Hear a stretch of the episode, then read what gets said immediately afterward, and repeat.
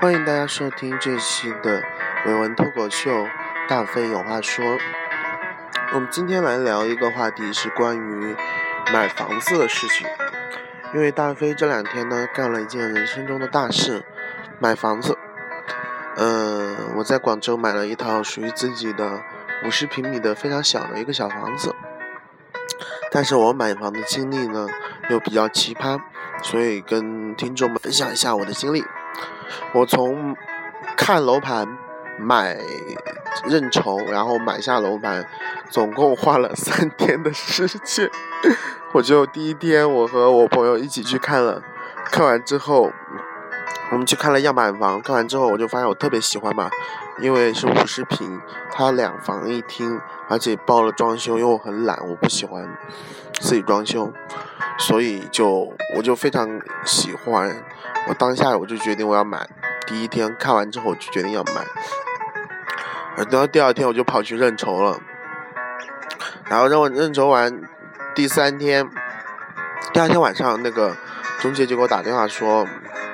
说里面人特别多，呃，明天开盘不一定能抢得到，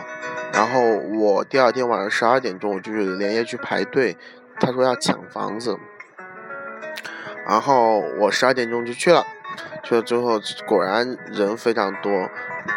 我从呃晚上十二点一直排队排到早上，在那里坐着排队排到早上的嗯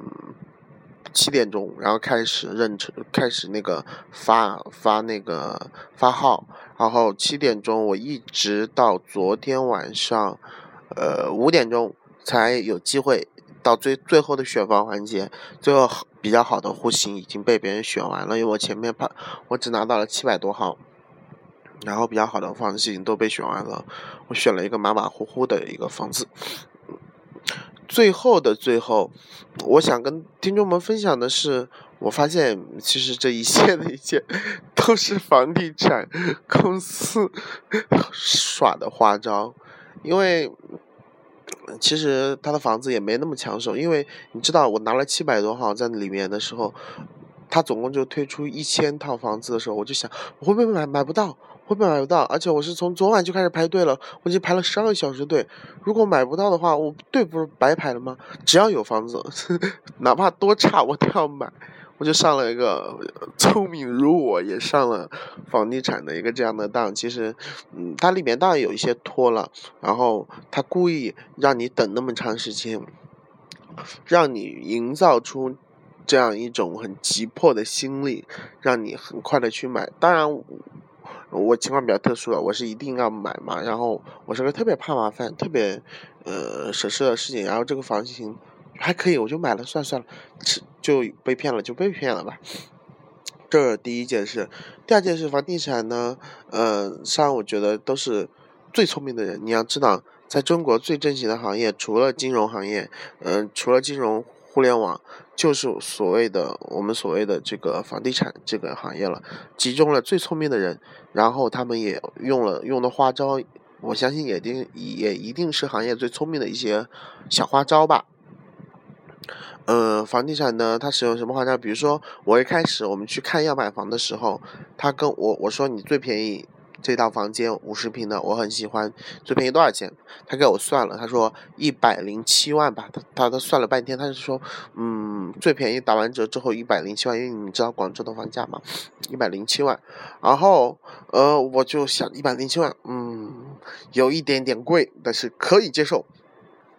我就跟他去谈了。结果到了那个现到了那个大厅，就是销售大厅，然后中介就把那个销嗯这个楼盘的销售叫过来，然后一问他就说多少钱？一问我问多少钱？然后我就他居然说，突然那个中介说，呃我看的那个房子最便宜的楼层是八十八万。这么你听，中间突然少了二十万，我当时我就浑身就发抖，哇，八十八万，一下少了二十万，他其实是先给你一个很高很高的一个价格，然后突然减低了，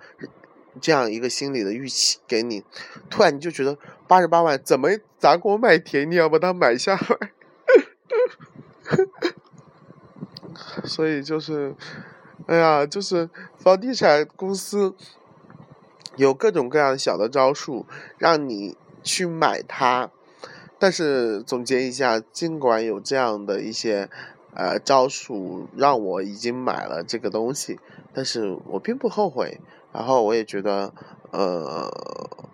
能在广州有一个自属于自己的一个小屋子还挺好的。然后我的房子应该明年才能交，我希望等我的房子交了的时候，我会跟球球啊、呃小陈啊他们一起去我家去录几期节目。虽然我家非常远，在广州的郊区了。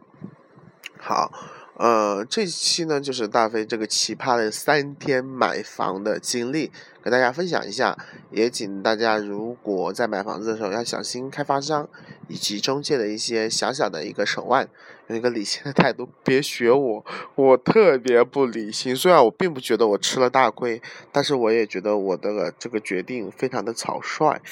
嗯，这期就到这里，大家再见。